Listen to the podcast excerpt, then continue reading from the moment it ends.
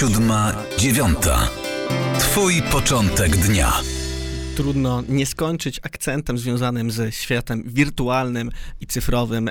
Świat obiegła informacje o premierze gry Cyberpunk, ale też informacje o tym, że Robert Lewandowski, najbardziej znany polski piłkarz, wchodzi od 2021 roku na rynek gamingu i e-sportu, bo chyba trzeba w tym kontekście mówić o tym razem. Jednocześnie Forbes podaje, że polski rynek producentów gier komputerowych na zakończenie tego roku warty jest już dziś ponad 58 miliardów złotych. O tym porozmawiamy z Wojciechem Jeżnakiem, Fantasy Expo, członek zarządu Polskiej Ligi Esportowej. Dzień dobry. Dzień dobry, panie redaktorze, dzień dobry państwu. Czy wobec tych informacji możemy założyć, że Polska ma szansę stać się taką gamingową doliną krzemową, a przynajmniej doliną krzemową Europy? Zdecydowanie. Można nawet to nazwać jako gaming valley. I tak nawet staramy się mówić, kiedy rozmawiamy zarówno z producentami gier, jak i również firmami, które wydają pieniądze w branży gamingowej.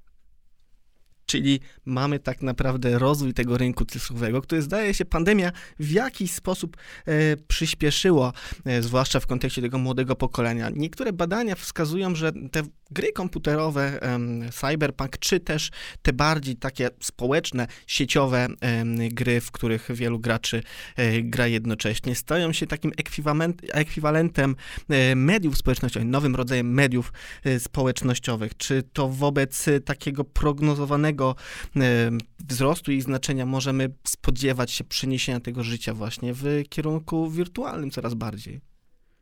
To się myślę, że już dzieje, natomiast należy jeszcze może nawiązać do tego, co pan redaktor wspomniał, czyli generalnie do tego, że Robert Lewandowski jako sportowiec, który jest już klasy światowej sportowcem, wchodzi w gaming i e-sport. Widać ewidentnie, że sportowcy poszukują swojego miejsca w biznesie i dostrzegają potencjał właśnie gamingu i e-sportu jako miejsce, w którym ich doświadczenie zebrane z kariery sportowej może stać się doświadczeniem, które możemy przełożyć na gaming i e-sport, czyli na właśnie rywalizację wirtualną.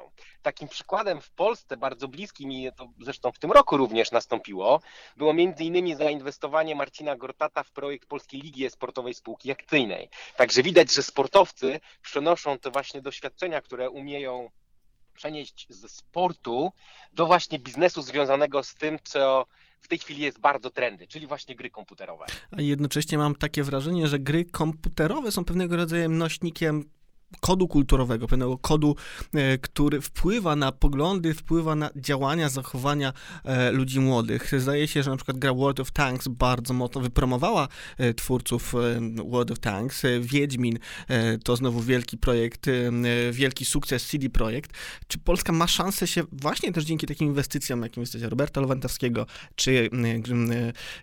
czy Gortata, Marcina Gortata, jest w stanie się wypromować właśnie w tej przestrzeni gier, stać się bardziej atrakcyjną lokalizacją dla ludzi z całego świata? Zdecydowanie. W Polsce funkcjonuje obecnie ponad 450 studiów deweloperskich.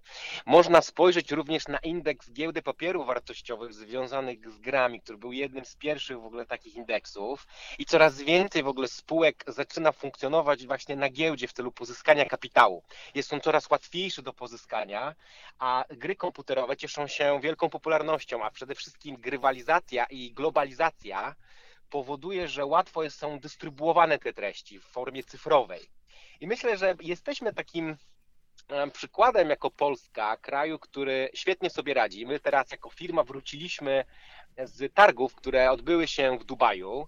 Były to targi o nazwie Gitex, gdzie byliśmy właśnie z firmą Fantasy Expo, pokazywaliśmy nasze doświadczenia związane z rynkiem gier i e-sportem i proszę sobie wyobrazić, że byliśmy już tam znani, to znaczy widać ewidentnie, pomimo nawet pandemii, że ludzie poszukują właśnie, wiążą Polskę z grami komputerowymi. Także to jest bardzo dobry znacznik, że jeśli mówimy o Polsce, to ja wiem, to tam gry komputerowe robicie. Wiedźminiego. Przy okazji Cyberpunka mamy tutaj wiele tak zwanych niedoróbek, zwłaszcza w konsolowych wersjach tej gry, ale zastanawiam się, jeżeli pandemia postępuje, mamy zamknięte stadiony, normalnego sportu uprawiać się za bardzo nie da, to ten e-sport coraz bardziej zdaje się coraz bardziej agresywnie wchodzić w tą niszę zostawioną przez sport tradycyjny.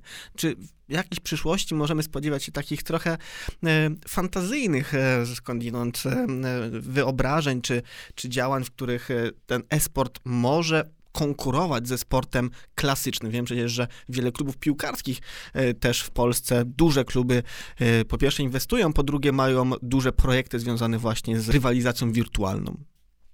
Tak, myślę, że to będzie postępować, natomiast nie uda się chyba zamienić sportu na e-sport. To znaczy nadal będziemy widzieć te dwa elementy, które będą funkcjonować równolegle. Jednocześnie należy wspomnieć, że e-sport ma wiele elementów, które są w tradycyjnym sporcie, chociażby rywalizacja, strategia, dyscyplina, czy chociażby w ogóle taka część związana właśnie ze społecznością i budowaniem właśnie takich emocji, które są w tradycyjnym sporcie. Myślę, że od tego nie uciekniemy. Jednocześnie należy wspomnieć, że takie kluby piłkarskie jak na przykład Legia Warszawa posiadają swoich zawodników w e-sporcie. Ja pamiętam, na czym polega posiadanie zawodników w e-sporcie przez tradycyjne kluby sportowe? To wyjaśnijmy tylko naszym słuchaczom, bo może to nie być oczywiste dla wszystkich. Już wyjaśniam. Są specjalne rozgrywki prowadzone w na przykład takie gry jak FIFA, gdzie gramy w symulator piłkarskiej gry, gdzie zawodnicy klubów sportowych, w tym wypadku klubów piłkarskich, mają swoich reprezentantów. Ja pamiętam w 2018 roku, jak jeździliśmy na mistrzostwa, to były eliminacje do Mistrzostw Świata, gdzie jeden z zawodników Legii Warszawa uczestniczył właśnie w tych eliminacjach w Barcelonie, na Stadionie Olimpijskim. O, to już takie lokalizacja bardzo, bardzo poważna. Czyli okazuje się, że e-sport, rywalizacja wirtualna to wcale nie takie zwykłe, mówiąc kolokwialnie, klikanie na ekranie, jak wielu osobom może się wydawać, ale po pierwsze pewnego rodzaju mechanizm rozpoznawalności naszego kraju na arenie międzynarodowej, a z drugiej strony faktycznie pełnowymiarowy sport, który swoje miejsce na coraz poważniejszych arenach już zajmuje. Bardzo za tą rozmowę dziękuję. Cieszę się, że mogliśmy porozmawiać o gamingu i e-sporcie. Mam nadzieję, że wraz z kolejnymi projektami i kolejnym rozwojem rynku, który tak jak zaczęliśmy na początku, wart już jest 58 milionów złotych na koniec tego roku. Będziemy jeszcze nie raz do tego tematu wracać. Wojciech Jeżnak, Fantasy Expo i Polska Liga Esportowa był moim i Państwa gościem. Bardzo dziękuję za rozmowę. Dziękuję, do widzenia. Państwu również dziękuję za dzisiejszą audycję. To był poranek rozgłośni katolickich 7:09. My usłyszymy się wyjątkowo jutro w zastępstwie za jednego z kolegów i również będziemy rozmawiać o rzeczach, które są najważniejsze dla nas wszystkich i słuchaczy. Bardzo dziękuję Państwu. Do usłyszenia. 7:09. To był Twój początek.